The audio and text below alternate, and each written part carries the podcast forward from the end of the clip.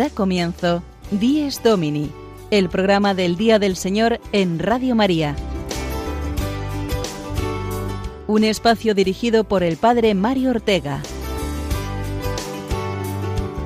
Un tiempo para compartir la alegría del discípulo de Cristo que celebra la resurrección de su Señor.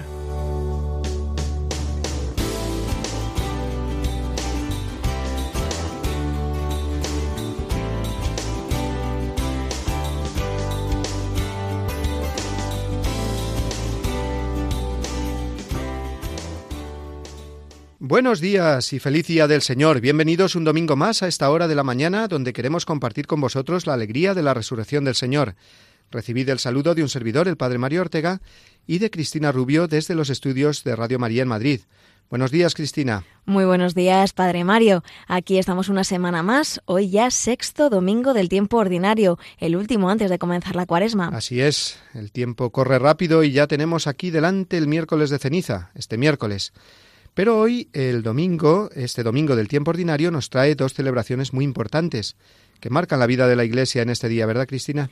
Pues efectivamente, hoy es 11, festividad de la Virgen de Lourdes, y por ello la Jornada Mundial del Enfermo, que fue instituida por San Juan Pablo II en el año 1993 con el objetivo de que tomemos conciencia de la atención preferencial hacia los que están privados de la salud y para que con ellos vivamos desde la fe el valor redentor de la enfermedad. La segunda celebración importante es la campaña contra el hambre de Manos Unidas. Anteayer celebrábamos el Día del Ayuno Voluntario y hoy se celebra en toda España esta campaña que tiene ya muchos años de historia y que tiene como objetivo paliar el hambre en el mundo. Tuve hambre y me disteis de comer, estaba enfermo y me visitasteis. Hoy se une esta doble palabra de Jesús, ya que celebramos en un mismo día la campaña contra el hambre y la jornada del enfermo. Hambrientos y enfermos siempre en el corazón del Señor. Ellos fueron destinatarios de muchos de sus milagros. Recordemos la multiplicación de los panes y de los peces y también las diversas curaciones que el Señor realizó.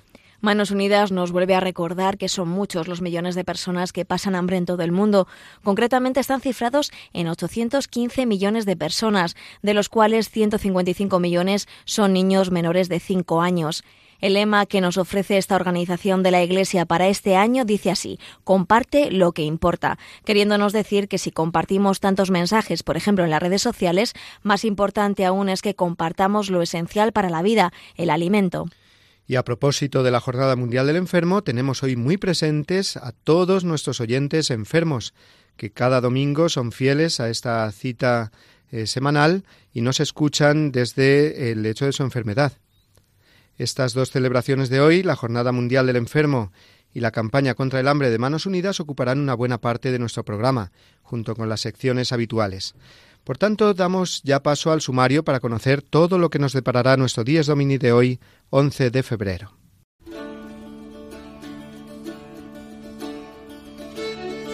Comenzaremos nuestro programa de hoy con un breve resumen de la historia de Nuestra Señora de Lourdes y el testimonio de dos personas muy relacionadas con esta Jornada Mundial del Enfermo. Seguirá nuestra sección litúrgica a cargo del diácono Eduardo Crespo. A continuación, el turno del padre Gonzalo Mazarrasa con su sección Quien canta, ora dos veces. Tendremos hoy también con nosotros al padre Juan Triviño con sus historias con historia, hablándonos sobre las apariciones de Lourdes y del significado de las revelaciones privadas. Y finalmente la entrevista de la semana a cargo del padre Juan Francisco Pacheco.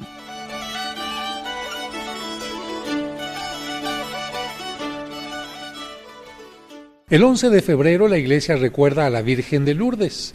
Pero ¿cómo comenzó esta devoción? El 11 de febrero de 1858, cerca de un pueblecito llamado Lourdes, en Francia y muy cerca de España, Bernardita Subiró, de 14 años, acompañada de su hermana María y de otra niña llamada Juana Abadí, salieron a buscar leña. El río estaba muy crecido y Bernardita no podía meterse en agua fría porque padecía asma.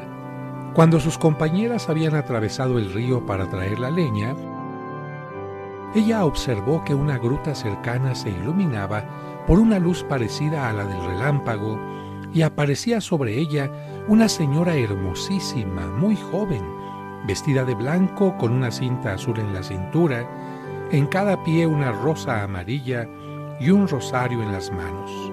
La aparición se repitió los días 14 y 18 Y en la tercera aparición, la señora le pidió que fuera al mismo lugar durante 15 días y le hizo una promesa.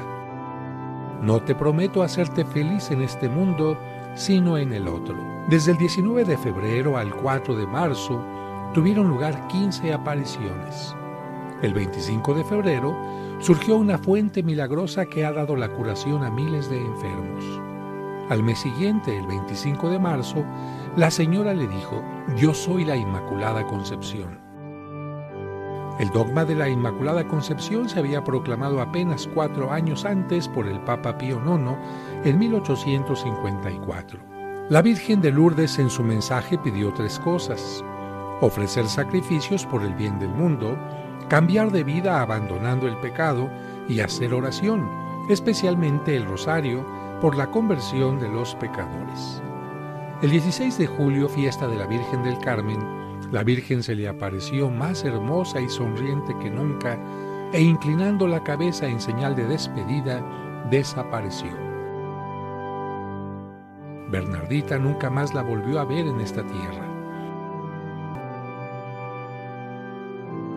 y ahí resuena el mensaje de María. Oren por la conversión del mundo. Hoy, día de Nuestra Señora de Lourdes, Jornada Mundial del Enfermo, recordamos de un modo especial ese lugar donde la Santísima Virgen se apareció a Santa Bernadette Subirú y tenemos aquí con nosotros hoy a alguien que conoce muy bien ese lugar, que ha estado, me decía antes, fuera de micrófonos, pues más de quince veces, entre quince y veinte veces allí, conoce muy bien lo que es el trato con los enfermos y es alguien a quien yo conozco mucho, conquense Pedro Mora Castillejo, que es maestro, padre de familia numerosa y que recuerda muy bien aquellos años en los que estuvo eh, yendo todos los años a Lourdes. Buenos días, Pedro. Buenos días, padre. Bueno, pues cuéntanos un poco, eh, para quien conozca Lourdes, pues que reviva los momentos vividos allí, y para quien no conozca Lourdes, para que se haga una idea, lo que se vive un día normal en Lourdes. Bueno, cuando si vas desde marzo hasta octubre, que es más o menos cuando está abierto el santuario, cuando están organizadas todas las actividades que hay allí, pues es una gozada, porque ves enfermos de arriba abajo en sus carros, con sus camilleros, enfermeras, laicos ayudando, religiosos, sacerdotes, pues que viven su fe de forma única porque es un lugar especial donde se celebra la misa, se celebran los sacramentos, se visita a la Virgen, se reza el rosario, se ve tantos recuerdos y lo más importante, se vive, no te cuentan, sino que se vive lo que es la fe. ¿Y por qué crees tú que la devoción a la Virgen de Lourdes ha ido tan ligada, digamos, al mundo de la enfermedad, del sufrimiento, al cuidado de los enfermos? Bueno, por muchas razones. Una es porque Lourdes, el que haya ido alguna vez, sabe que es una ciudad especialmente diseñada y preparada para el enfermo. Allí el protagonista es el enfermo. De ahí que haya tantos lugares de acogida a los enfermos, tanta gente volcada dedicada a los enfermos y donde de verdad se vive la pastoral del enfermo. Muy bien. Y de tus años, de tu experiencia allí, al cuidado de los enfermos, ¿cómo ha ayudado a tu fe la vivencia de Lourdes? Bueno, guardo muchos recuerdos, tanta gente extraordinaria que me ha dado ejemplo y me ha ayudado a vivir eh, lo que es la fe. Y se me olvidó decir antes, que no quiero que se me olvide, es que verdaderamente todos somos enfermos. Los que, gracias a Dios, no estemos en el cuerpo, sí que lo estamos en el alma. Entonces, lo primero que tenemos que tener claro es que todos, de alguna forma, somos enfermos. Cuando hablo de enfermos me refiero a los enfermos más eh, físicos, ¿vale? Entonces, ¿qué se vive allí? ¿Cómo ayuda tanto la fe? Pues ves fe, simplemente, verdadera fe. Entonces ves cómo no hay dos mundos, uno del sano y otro del enfermo, sino que hay un mundo, que es el mundo de Dios, en el cual todos estamos unidos y el que puede, en lo que puede, ayuda a los demás. Porque no nos vamos a pensar que solamente ayudan los sanos, los enfermos son los que más ayudan. Porque tú vas pensando ayudar y quizá te vuelves pensando, madre mía, cuánto me han ayudado.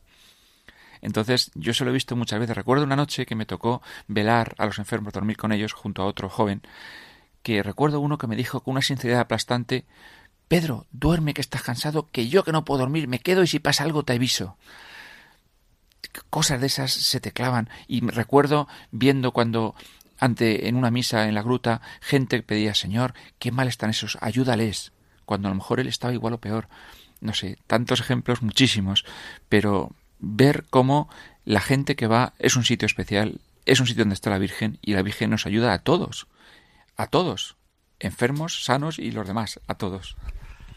Muchísimas gracias, Pedro Mora Castillejo, maestro de primaria, eh, padre de familia numerosa, conquense, al que conozco desde hace mucho tiempo. Gracias por recordarnos todo lo que se vive en Lourdes y por animar a las personas que no han ido a que tengan, a que hagan la experiencia de ir allí. Muchísimas gracias, Pedro. Buenos días. Gracias a todos y un saludo a toda la gente que hemos vivido allí, a toda la gente que sigue viviendo y animar a todos a que vayan porque fue una invitación de la Virgen. Venid y lavaros en este lugar. Entonces, el que vaya allí, el que podamos ir es una gracia y ella nos llama y si nos llama es para algo, para regalarnos siempre cosas buenas.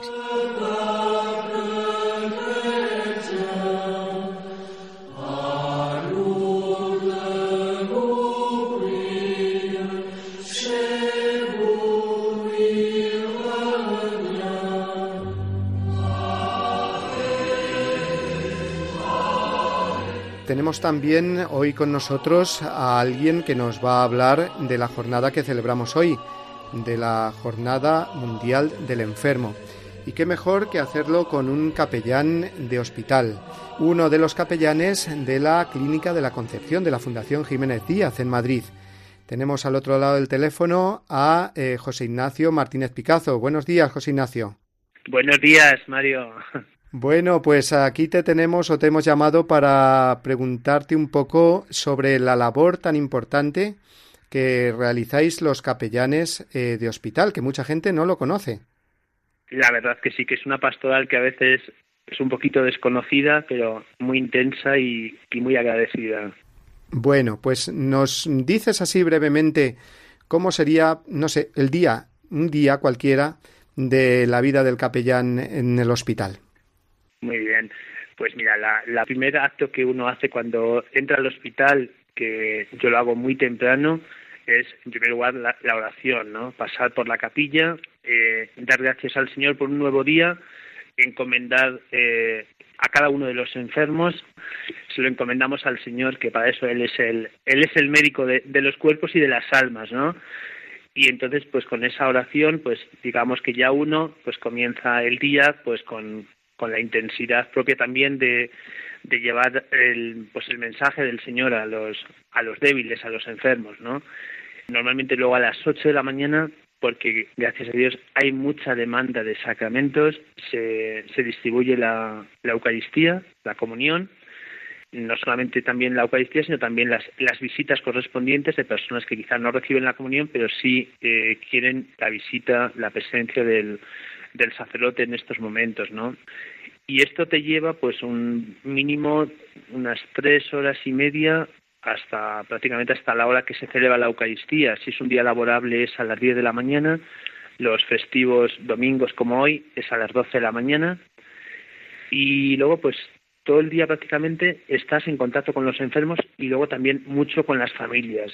Muchas veces es la familia la que reclama también pues el acompañamiento, la escucha y luego también pues muchas veces te vienen también pues pidiendo los sacramentos y al mismo tiempo pues les enseñas, haces una pequeña catequesis con ellos, sobre todo el sacramento de la, de la unción de los enfermos.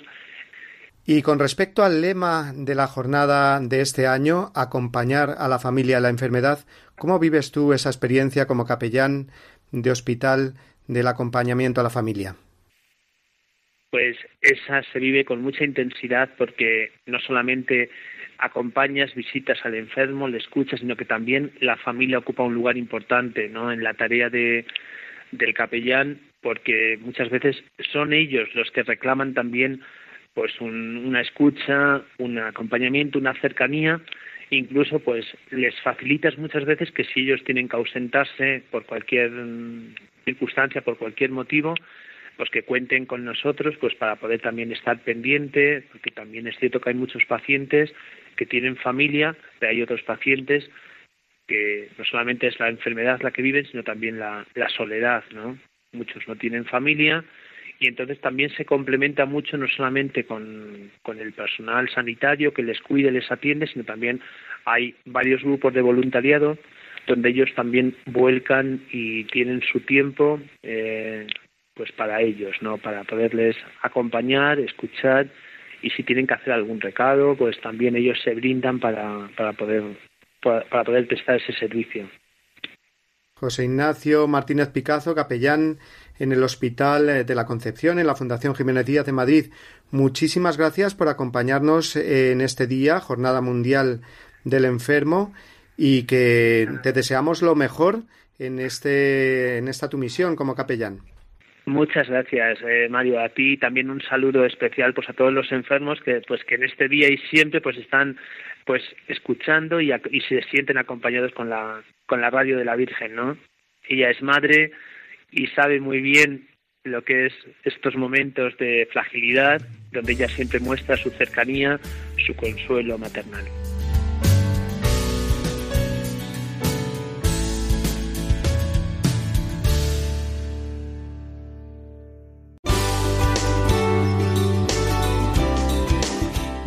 Domini, el programa del Día del Señor en Radio María. Un tiempo para compartir la alegría del discípulo de Cristo que celebra la resurrección de su Señor.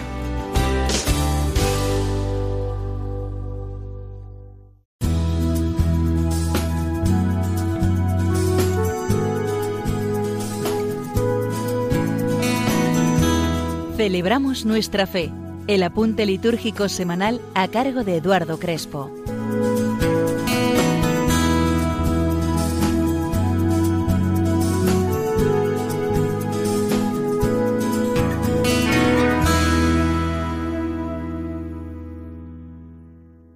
Hoy queremos fijarnos en las posturas corporales en la celebración eucarística. ¿Cuántas veces nuestras asambleas litúrgicas parecen las piezas de un dominó que caen una tras otra a destiempo, otras permanecen en pie? Es importante que cuidemos la celebración no solo con los cantos y oraciones, sino con la oración de nuestro cuerpo, porque también rezamos con el cuerpo. Dice la ordenación general del misal romano que la postura corporal que han de observar todos los que forman parte en la celebración es un signo de la unidad de los miembros de la comunidad cristiana congregados para celebrar la sagrada liturgia, ya que expresa y fomenta al mismo tiempo la unanimidad de todos los participantes. Las celebraciones litúrgicas forman parte de aquello que la Iglesia ha recibido y que conserva en vasijas de barro, y nadie, a título personal o devocional, puede introducir cambios o gustos, pues la liturgia no es propiedad de una persona, sino que pertenece a toda la Iglesia, y por ello hemos de cuidarla y celebrarla con gran estima y cuidado. La Iglesia establece cuáles son las posturas corporales de los fieles durante la celebración. Una de ellas, en pie. Establece que desde el canto de entrada hasta la oración colecta, también al canto de la aleluya, no al acabarlo, durante el Evangelio, durante el credo y la oración de los fieles, y también desde la invitación orad hermanos, prácticamente ya hasta el final de la misa, excepto en la consagración que nos ponemos de rodillas o después de comulgar, en estos momentos estamos en pie. Esta postura es la forma de oración más clásica de los cristianos de los primeros siglos.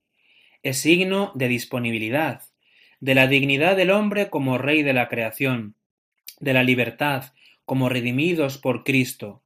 Participamos de la dignidad del resucitado a quien estamos unidos por el bautismo. Todavía en algunas comunidades podemos observar cómo, por ejemplo, al finalizar el rosario, las letanías se rezan en pie durante el tiempo de Pascua. Esta forma de oración, las letanías, viene de ese significado pascual del gesto de rezar en pie. Otro gesto, otra postura, es de rodillas, que sabemos bien que se tiene durante la consagración. La oración de rodillas tiene un triple significado. Puede ser penitencial, puede ser de adoración o también epicléptico, es decir, de invocación al Espíritu. Sin descartar los otros significados, quiero centrarme en este último, pedir el Espíritu Santo. El cristiano pide que descienda el Espíritu de rodillas, Cuando recibimos la confirmación, así lo hacemos. Cuando dos esposos reciben la bendición nupcial, que piden la fuerza del Espíritu para su recién constituido matrimonio, lo hacen de rodillas. Cuando un varón es consagrado por el orden sacerdotal, se postra en tierra, y la comunidad se, arrodilla para invocar el Espíritu sobre él. Pues bien, cuando el sacerdote dice, Por eso, Padre, te suplicamos que santifiques por el mismo Espíritu estos dones que hemos separado para ti, de manera que sean cuerpo y sangre de Jesucristo, nos arrodillamos, invocando que descienda el Espíritu sobre el pan y sobre el vino. Y la tercera postura es sentados. Esta postura es durante las lecturas y el salmo que preceden al Evangelio, durante la homilía, durante la preparación de los dones. Esta actitud, esta postura, es la del discípulo ante el Maestro, expresa escucha, receptividad, atención, interiorización. Pues bien, después de ver simplemente y sencillamente estas tres posturas, fijémonos en nuestras celebraciones, cuidemos nuestra manera de rezar. Hemos de conseguir la uniformidad en los gestos y posturas dentro de la celebración, porque es signo de nuestra comunión y de la única alabanza a Dios de toda la Iglesia.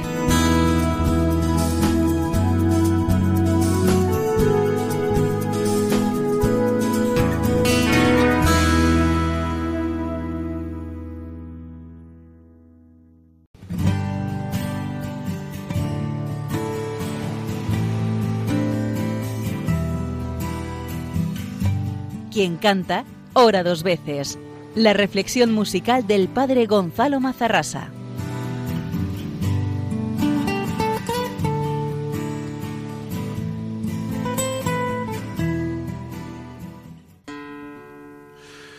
Amanece en la orilla una barca vacía y en el fondo del alma una herida.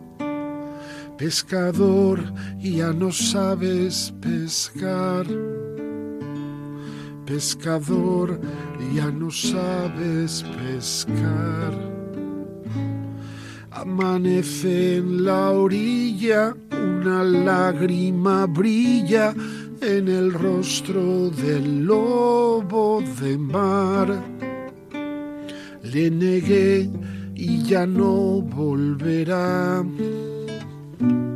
Le negué y ya no volverá.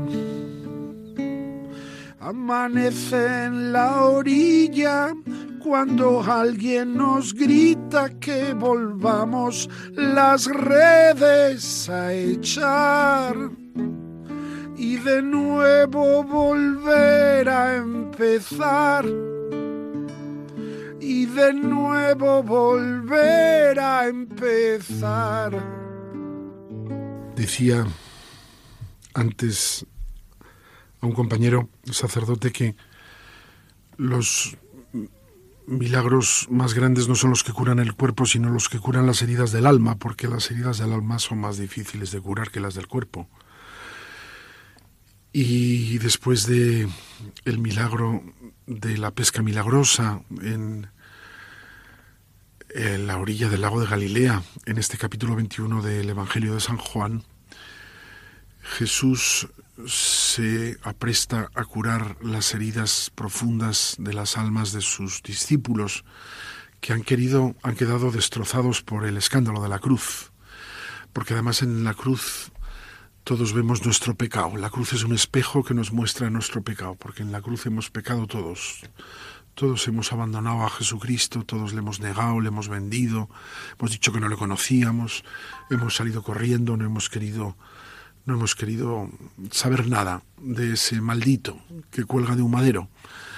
Y por ahí pasamos todos, de una manera, de otra, mm, en unos momentos más, en otros momentos menos. Y después viene un profundo desánimo, incluso cuando estás mm, buscando a Jesús, obedeciéndole, porque Él ha dicho, id a Galilea, allí me veréis. En cuanto Jesús no aparece inmediatamente enseguida hacemos un examen de conciencia equivocado, y empezamos a culparnos y decir, claro, no aparece porque como yo hice esto y lo otro y lo demás allá, ¿cómo va a aparecer ahora Jesucristo? Y por eso hablo de las heridas del alma. Eh, Jesucristo aparece, lo que pasa es que aparece cuando y como Él quiere, señal de que no le manipulamos nosotros, pero aparece, claro que aparece, y no está pensando en castigarte porque has sido malo, sino que está buscando eh, la mejor manera de hacerte el bien. Y por eso después de aquel milagro en la orilla, cuando no se podía ya pescar porque era de día, porque en la orilla no hay peces, porque tantas cosas, cuando estás hecho polvo, cuando has puesto todo de tu parte y no has pescado nada, que eso es el misterio de la Iglesia, sin mí no podéis hacer nada, no unas cosas sí y otras no, es nada, nada que sirva para la salvación de nadie. Pues es entonces cuando el Señor está ahí. Cuando peor, mejor. Cuando parece que todo está peor, es cuando se prepara lo mejor. Cuando no queda vino es cuando aparece el vino mejor. Esta es la dinámica del Evangelio. Y por eso yo os animo a todos a, a pensar eso. Cuando en vuestra vida todo esté peor, es cuando está a punto de estar mejor. Porque en la cruz llega la gloria de Dios. Eh, Jesucristo en la orilla les prepara un desayuno que no, es como una madre. Está pensando en ellos, no en él, como siempre hizo. Y es ahí cuando le dice a Pedro que pastoree sus ovejas y sana la herida del viejo pescador le había prometido, serás pescador de hombres, y lo cumple. Jesucristo siempre cumple sus promesas. Yo no sé dónde andaría la Virgen María en aquella mañana, pero no andaría lejos. Estaría en el fondo diciendo lo mismo que en Cana, no tienen vino, no tienen vino, no tienen vino y Jesucristo una vez más trajo el vino mejor. Un hombre en la orilla y una hoguera encendida con pescado y un poco de pan.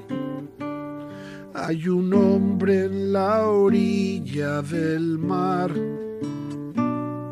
y las redes van a reventar. Amanece en la orilla, él me llama y me mira y me dice que si le amo más. Yo le digo, Señor, tú lo harás. Yo le digo, Señor, tú lo harás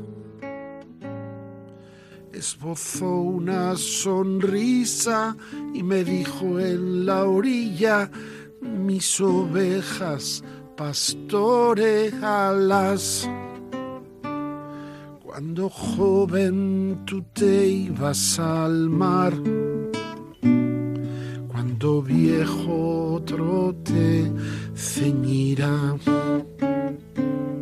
Hay un hombre en la orilla del mar y yo tengo que echarme a nadar.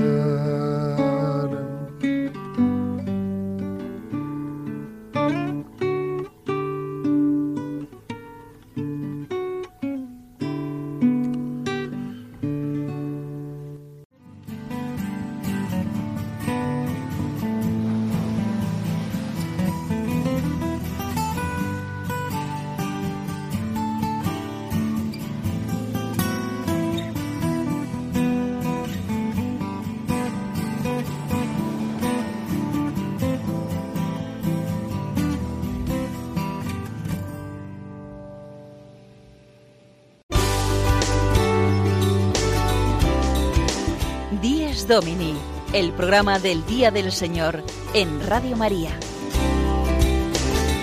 Un tiempo para compartir la alegría del discípulo de Cristo que celebra la resurrección de su Señor. Hoy celebramos también, como hemos dicho ya al principio, la jornada de la campaña de Manos Unidas, la campaña contra el hambre. Y para conocer mejor lo que esta institución de la Iglesia nos quiere comunicar este día, Vamos a oír el contenido del vídeo que han preparado, el vídeo promocional con el lema de este año. Comparte lo que importa. Compartimos. Todos los días. A todas horas. Compartimos el mundo, el espacio, los recursos. Pero podemos compartir mucho más. Porque realmente, ¿compartimos lo que importa? En Manos Unidas compartimos un objetivo común, acabar con el hambre en el mundo. Llevamos casi 60 años plantándole cara al hambre. Esa es nuestra meta. En esta campaña te proponemos que tú también seas parte de este objetivo. En la lucha contra la injusticia en el mundo, todos somos necesarios y todos podemos hacer algo juntos. Compartir lo que de verdad importa.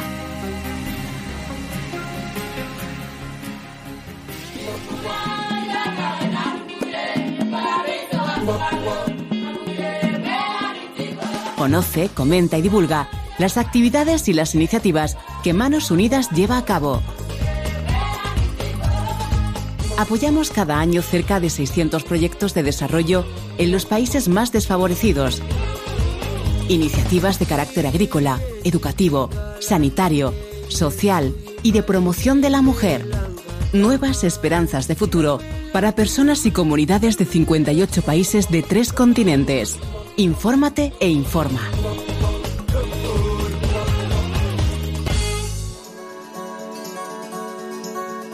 Trabajamos para sensibilizar y nos esforzamos por plantear soluciones también desde aquí, cambiando estilos de vida y sembrando compromiso. Puedes hacerte voluntario de Manos Unidas. Acércate a alguna de nuestras delegaciones, a las parroquias colaboradoras o simplemente unirte y participar en las actividades que organizamos cerca de ti, en toda España.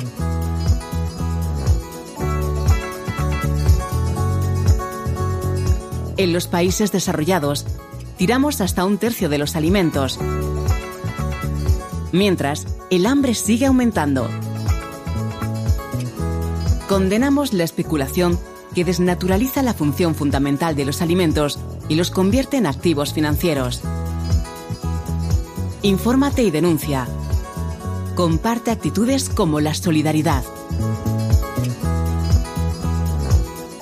En Manos Unidas, acompañamos y promovemos otras maneras de cultivar, de distribuir, de comercializar y de consumir. Nuestros proyectos ponen en el centro lo que de verdad es importante, la persona. Aunque en el mundo hay alimentos suficientes para todos, no todos pueden comer. Apoya otras alternativas de producción y de consumo.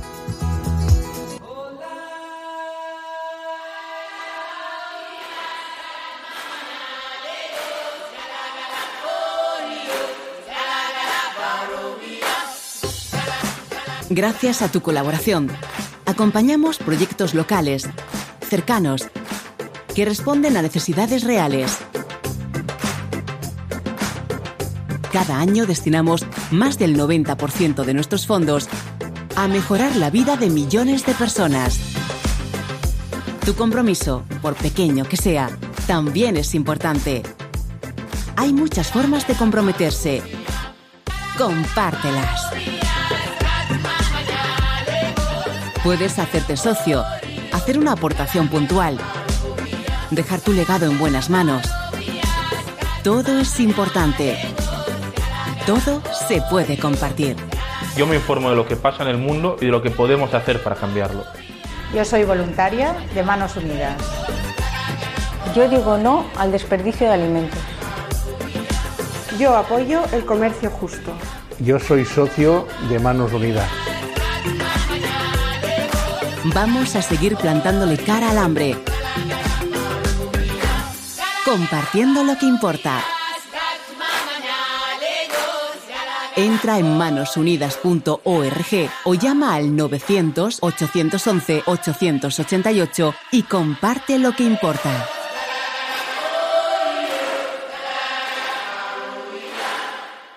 Además de la campaña contra el hambre y de la jornada del enfermo, hoy también conmemoramos un aniversario muy especial, concretamente el quinto aniversario de un momento crucial en la historia reciente de la Iglesia. Así es, padre. Tal día como hoy, el 11 de febrero de 2013, se produjo la renuncia del Papa Benedicto XVI. A todos nos sorprendió el anuncio del anciano pontífice que se retiró primero a Castel Gandolfo y después a su residencia actual en el Vaticano para seguir dándose a la Iglesia desde el silencio y la oración. Dio paso así al cónclave en el que un mes después fue elegido el Papa Francisco. Todos recordamos muy bien aquellos días. Yo estaba en Roma finalizando mis estudios en comunicación y recuerdo especialmente la última audiencia general como Papa de Benedicto XVI. En ella dijo unas palabras eh, que ahora mismo vamos a escuchar y que a mí me conmovieron realmente. Desde que asumí el ministerio petrino en nombre del Señor, he servido a su iglesia con la certeza de que es Él quien me ha guiado. Y también que la barca de la iglesia es suya y que Él la conduce por medio de hombres. Mi corazón está colmado de gratitud porque nunca ha faltado a la iglesia su luz. En este año de la fe, invito a todos a renovar la firme confianza en Dios con la seguridad de que Él nos sostiene y nos ama, y así todos sienten la alegría de ser cristianos. Qué emocionante escuchar al Papa emérito y sobre todo en aquellos momentos últimos de su pontificado. Sí, después ha quedado claro que él eh, se dedica a la oración, al silencio, recibe las eh, visitas pues muy dosificadas y se prepara, como él ya ha dicho muchas veces, eh, la última en una carta dirigida a un periódico italiano esta semana, que se prepara para eh, entrar en la casa del Padre para recibir al Señor. Vamos ahora a seguir con el resto de contenidos del programa de hoy y lo hacemos ahora acompañados por el Padre Juan Triviño en la sección Historias con Historia.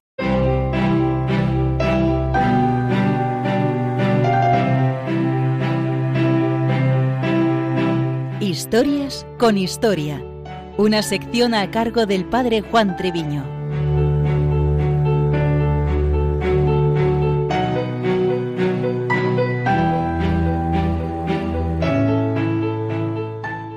En este día 11 de febrero podemos adentrarnos en una de las apariciones y devociones más queridas en el mundo entero, Santa María bajo su advocación de Nuestra Señora de Lourdes. Fue el Papa Benedicto XIV en el siglo XVIII quien distinguió de forma muy clara entre dos tipos de revelaciones. Una sería la llamada revelación pública, esto es, aquella que Dios hizo al pueblo de Israel durante su historia que se remontaría hasta el llamamiento de Abraham hacia el año 1800 antes de Cristo, que se culminará con la venida del Mesías, esto es, Jesucristo, y que se completaría con la muerte del último apóstol, es decir, San Juan, a finales del siglo I. Esta revelación ya está culminada, se encuentra en la Sagrada Escritura acogida en la Iglesia y es obligatoria e imprescindible para la vida y salvación de los creyentes. A lo largo de la historia de la Iglesia también son posibles las manifestaciones de Dios, la Virgen, los ángeles buenos o santos, para mostrar a algún creyente algún aspecto de la revelación. A esto se le llamaría revelación privada. En este sentido, argumenta el Papa Benedicto XIV, es importante saber que aunque esas revelaciones privadas hayan sido aprobadas por la Iglesia, los fieles no las deben considerar obligatorias para la salvación. Por este orden resulta imprescindible el discernimiento para ver si lo que fuese más privado o particular tiende a suplir o desfigurar lo más público y general, o hay una hermosa unidad y armonía. Creo que es importante añadir también que la santificación no va directamente unida al deseo, búsqueda o presencia de hechos extraordinarios, aunque fuesen de índole espiritual, sino en el cumplimiento fiel y gozoso de la voluntad de Dios en el día a día. Se trata de una clara advertencia sobre la que grandes maestros de la ascética o la mística avisan San Juan de la Cruz, Santa Teresa, San Juan de Ávila o San Francisco de Sales, entre otros. Las apariciones marianas o visiones de la Virgen por parte de algunos videntes más relevantes y aprobadas por la Iglesia tuvieron lugar entre los siglos XIX y XX. En 1803, una novicia de veintitrés años, la que sería Santa Catalina Labouré, tuvo tres visiones en París que dieron origen a la devoción tan extendida de la medalla milagrosa. En el año 1846 en La Salette, Francia, dos niños pastores vieron a la Virgen que los invitaba a la conversión. En el año 1858, como ahora veremos, en Lourdes, Francia, un adolescente analfabeta de catorce años tuvo dieciocho apariciones. Sería Santa Bernardés su virú. En 1917, en Fátima, Portugal, la Virgen se mostró a tres pastorcitos de ocho, nueve y diez años. Dos de ellos ya están canonizados, los santos Francisco y Jacinta. Sería muy largo analizar el contexto y la situación histórica de cada sitio o lugar donde se produjeron estos hechos. En general son bastantes conocidos y siguen un esquema común de invitación a la conversión, la penitencia, la oración por los pecadores, el rezo del Santo Rosario, la confianza y salvación en Dios, el mensaje de la cruz, la humildad y pobreza, la mediación eclesial con la erección de santuarios. En la gruta de Masabiel, la Virgen María se mostró a la niña Bernadette dieciocho veces en total. La primera vez fue el 11 de febrero de 1858.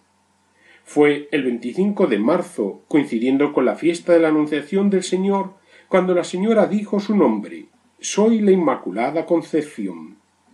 Efectivamente parece haber un hermoso eco en relación con la proclamación del dogma de la Inmaculada proclamado por el Papa Pío IX el 8 de diciembre de 1854, unos pocos años antes. San Juan Pablo II, el primer papa que peregrinó a Lourdes el año 1983, con motivo del 125 aniversario de las apariciones, así afirmó cómo venía en peregrinación a Lourdes, donde María dijo a Bernardet Yo soy la Inmaculada Concepción. Muy importantes serán tantas gracias de curaciones físicas o espirituales. Tal es así que Lourdes acogerá de manera muy particular un especial cuidado para con los enfermos. Por eso, unido a la fiesta de la Virgen de Lourdes, se celebra la jornada de los enfermos, como especiales destinatarios de la presencia de Dios que muestra su misericordia y ternura particularmente para con los pobres y necesitados. Feliz domingo, día del Señor.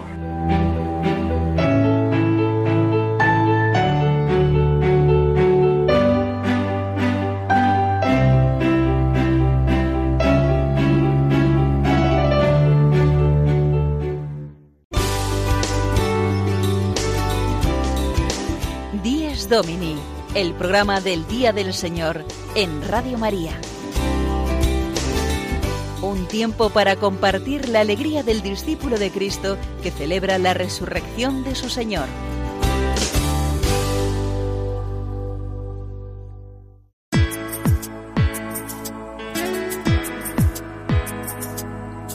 Firmes en la fe. La entrevista de la semana de la mano del Padre Juan Francisco Pacheco.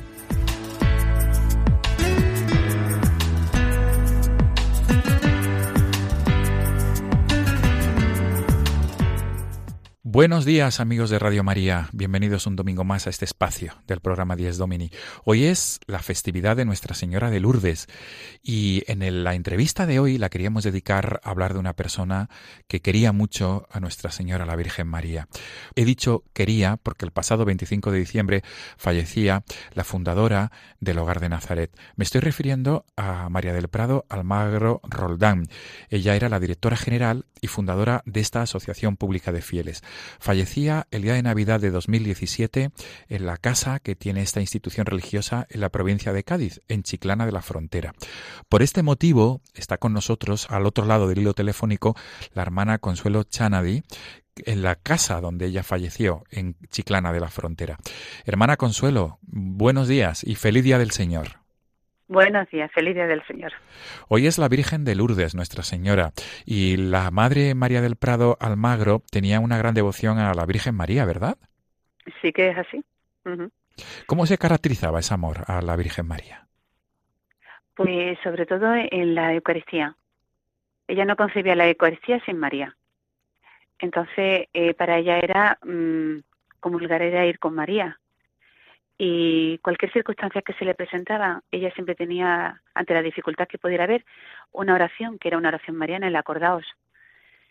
Y siempre nos decía, ante una dificultad, siempre esta oración, que la Virgen nunca desoye a sus hijos. Entonces ella, María siempre era, estaba en sus labios para cualquier eh, circunstancia, cualquier consejo que tuviera que darnos.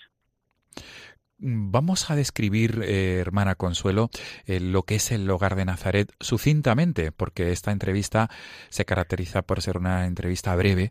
Por tanto, grosso modo, ¿qué es esta institución a la que usted pertenece? Bueno, pues el Hogar de Nazaret es una institución que nace fundamentalmente pues para atender eh, la infancia y la juventud que está en situación de dificultad eh, es verdad que tiene luego una amplia, una amplia pastoral, una amplia pastoral familiar, porque evidentemente hay que trabajar con la familia para evitar que, los niños sufran eh, pues desamparo, abandono o, situaciones de, maltrato o situaciones diversas, ¿no? Y que, eh, bueno, nace precisamente para, para atender esta situación que además hoy es tan, es tan actual, ¿no? Que es la familia, atenderla, ¿no? Pero, eh, sobre todo, es una eh, institución que quiere hacer presente en el aquí y ahora lo que es la figura de la familia de Nazaret. Que José, María Jesús, esos valores de esa familia de Nazaret, sean eh, mm, vividos en el aquí y ahora, ¿no? En el, en el mundo de ahora. Entonces, bueno, pues, ¿cómo? Pues creando hogar. ¿Para quién? Para quien más lo necesita, ¿no? Y para los más pobres. Entonces, eh, este carisma también pues hunde sus raíces, ¿no? En esa máxima del Evangelio, ¿no? De si el grano de trigo que cae en tierra muere, da fruto. Porque a fin de cuentas fue la vida de Jesús, fue la vida de María y fue la vida de José. Nazaret era lo oculto, era lo sencillo. La frase está del Evangelio, de Nazaret puede salir algo bueno, ¿no? Pues igual, ¿no?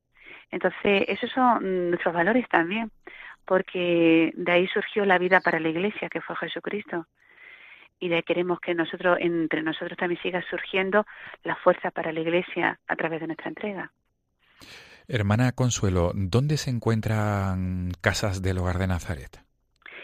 Pues nosotros estamos presentes en varias diócesis de España, eh, concretamente en Andalucía, en Córdoba, Granada, eh, Málaga, Sevilla, Cádiz y eh, luego en Valdepeñas, en la provincia de Ciudad Real, en Toledo y en Madrid. Y luego también tenemos presencia en Ecuador, donde llevamos más de 20 años trabajando, en Perú y en República Dominicana. Y el trabajo pastoral que ustedes desarrollan, su trabajo apostólico pastoral, eh, se caracteriza sobre todo, ustedes, usted ha dicho que es el trabajo con las familias, pero tengo entendido que ustedes tienen casa de acogida a niños y jóvenes, ¿no? En situación cuyas situaciones familiares están eh, son complejas. Eh, y por tanto, ¿cómo, se podría esto, digamos, concretar más exactamente? El trabajo de las religiosas del hogar de Nazaret es un trabajo con niños de la calle. Sí, nosotros tenemos una, o sea, casas que sobre todo lo que más se distingue en ella es la, pues eso, la sencillez y la normalidad, porque si queremos ofrecer un hogar, pues tiene que parecerse a un hogar, entonces, por eso también nuestra estabilidad, nuestra presencia eh, dentro del hogar es fundamental, porque, bueno, una madre está siempre, en principio está siempre. Entonces, nuestra presencia es fundamental para mantener ese, ese punto de equilibrio y, esa, y darle esa continuidad, esa normalidad a la vida de los niños. Luego cuidamos mucho los pequeños detalles, ¿no? O sea, eh, que la casa pues sea eh, confortable, que tenga ese ambiente de hogar, que sea cálido, donde los niños puedan mm, sentir que realmente están en su casa y de hecho cuando ellos se sienten en su casa, o sea, ellos cuidan sus cosas también, ¿no?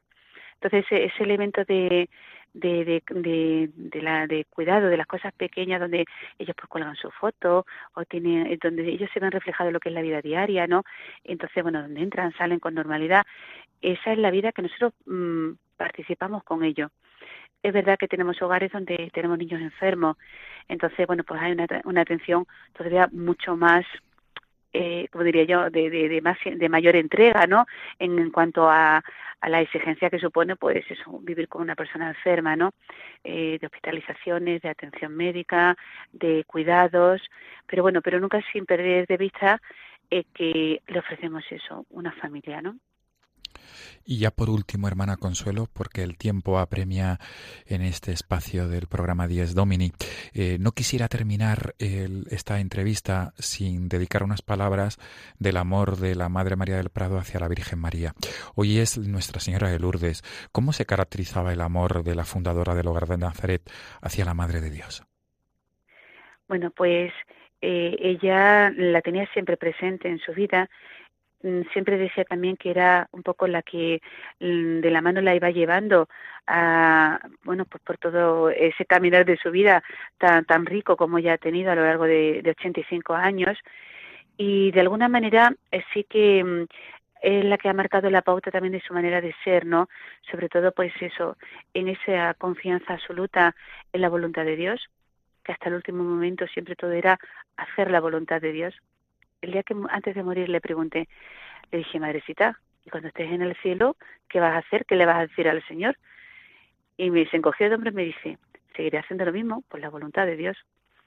Entonces, eso le caracterizaba a ella, pero siempre imitando eh, el ejemplo de María, ¿no? Y luego también ese, ese silencio, esa sencillez, ¿no? Esa humildad. Entonces, para ella eso, y sobre todo también el sentido maternal. Muy bien. Hermana Consuelo Chanadi, religiosa del Hogar de Nazaret, de esta institución eclesiástica, de esta Asociación Pública de Fieles, gracias por atendernos en esta mañana de 11 de febrero, en esta fiesta de Nuestra Señora de Lourdes, y gracias también por ayudarnos a conocer la figura de la fundadora de la institución a la que usted pertenece, a María del Prado Almagro Roldán, fallecida el pasado 25 de diciembre, el día de Navidad. Hermana Consuelo, Muchas gracias. mil gracias y feliz día del Señor. Igualmente, adiós. Hasta pronto. Adiós. Amigos de Radio María, nos volvemos a encontrar el próximo domingo si Dios quiere. Un saludo. Hasta entonces.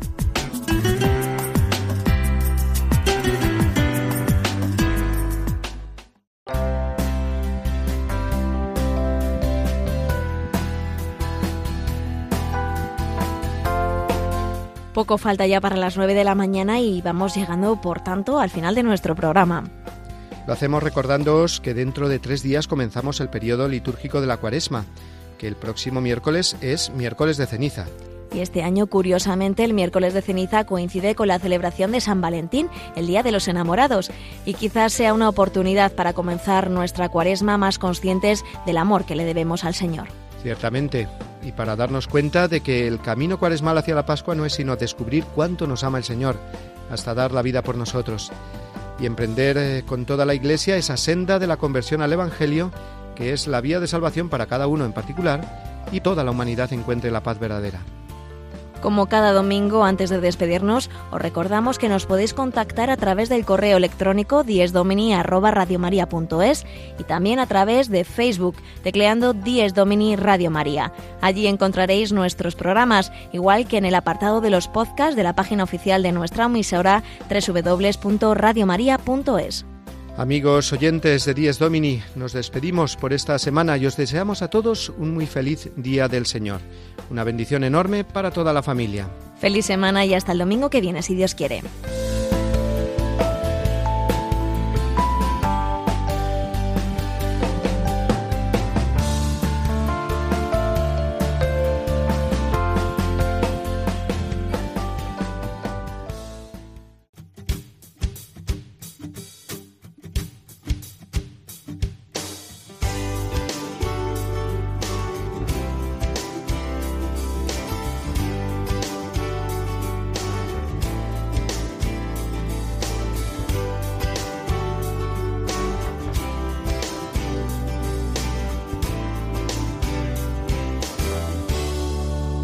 Y así termina Dies Domini, el programa del Día del Señor en Radio María. Un espacio dirigido por el Padre Mario Ortega. Un tiempo para compartir la alegría del discípulo de Cristo que celebra la resurrección de su Señor.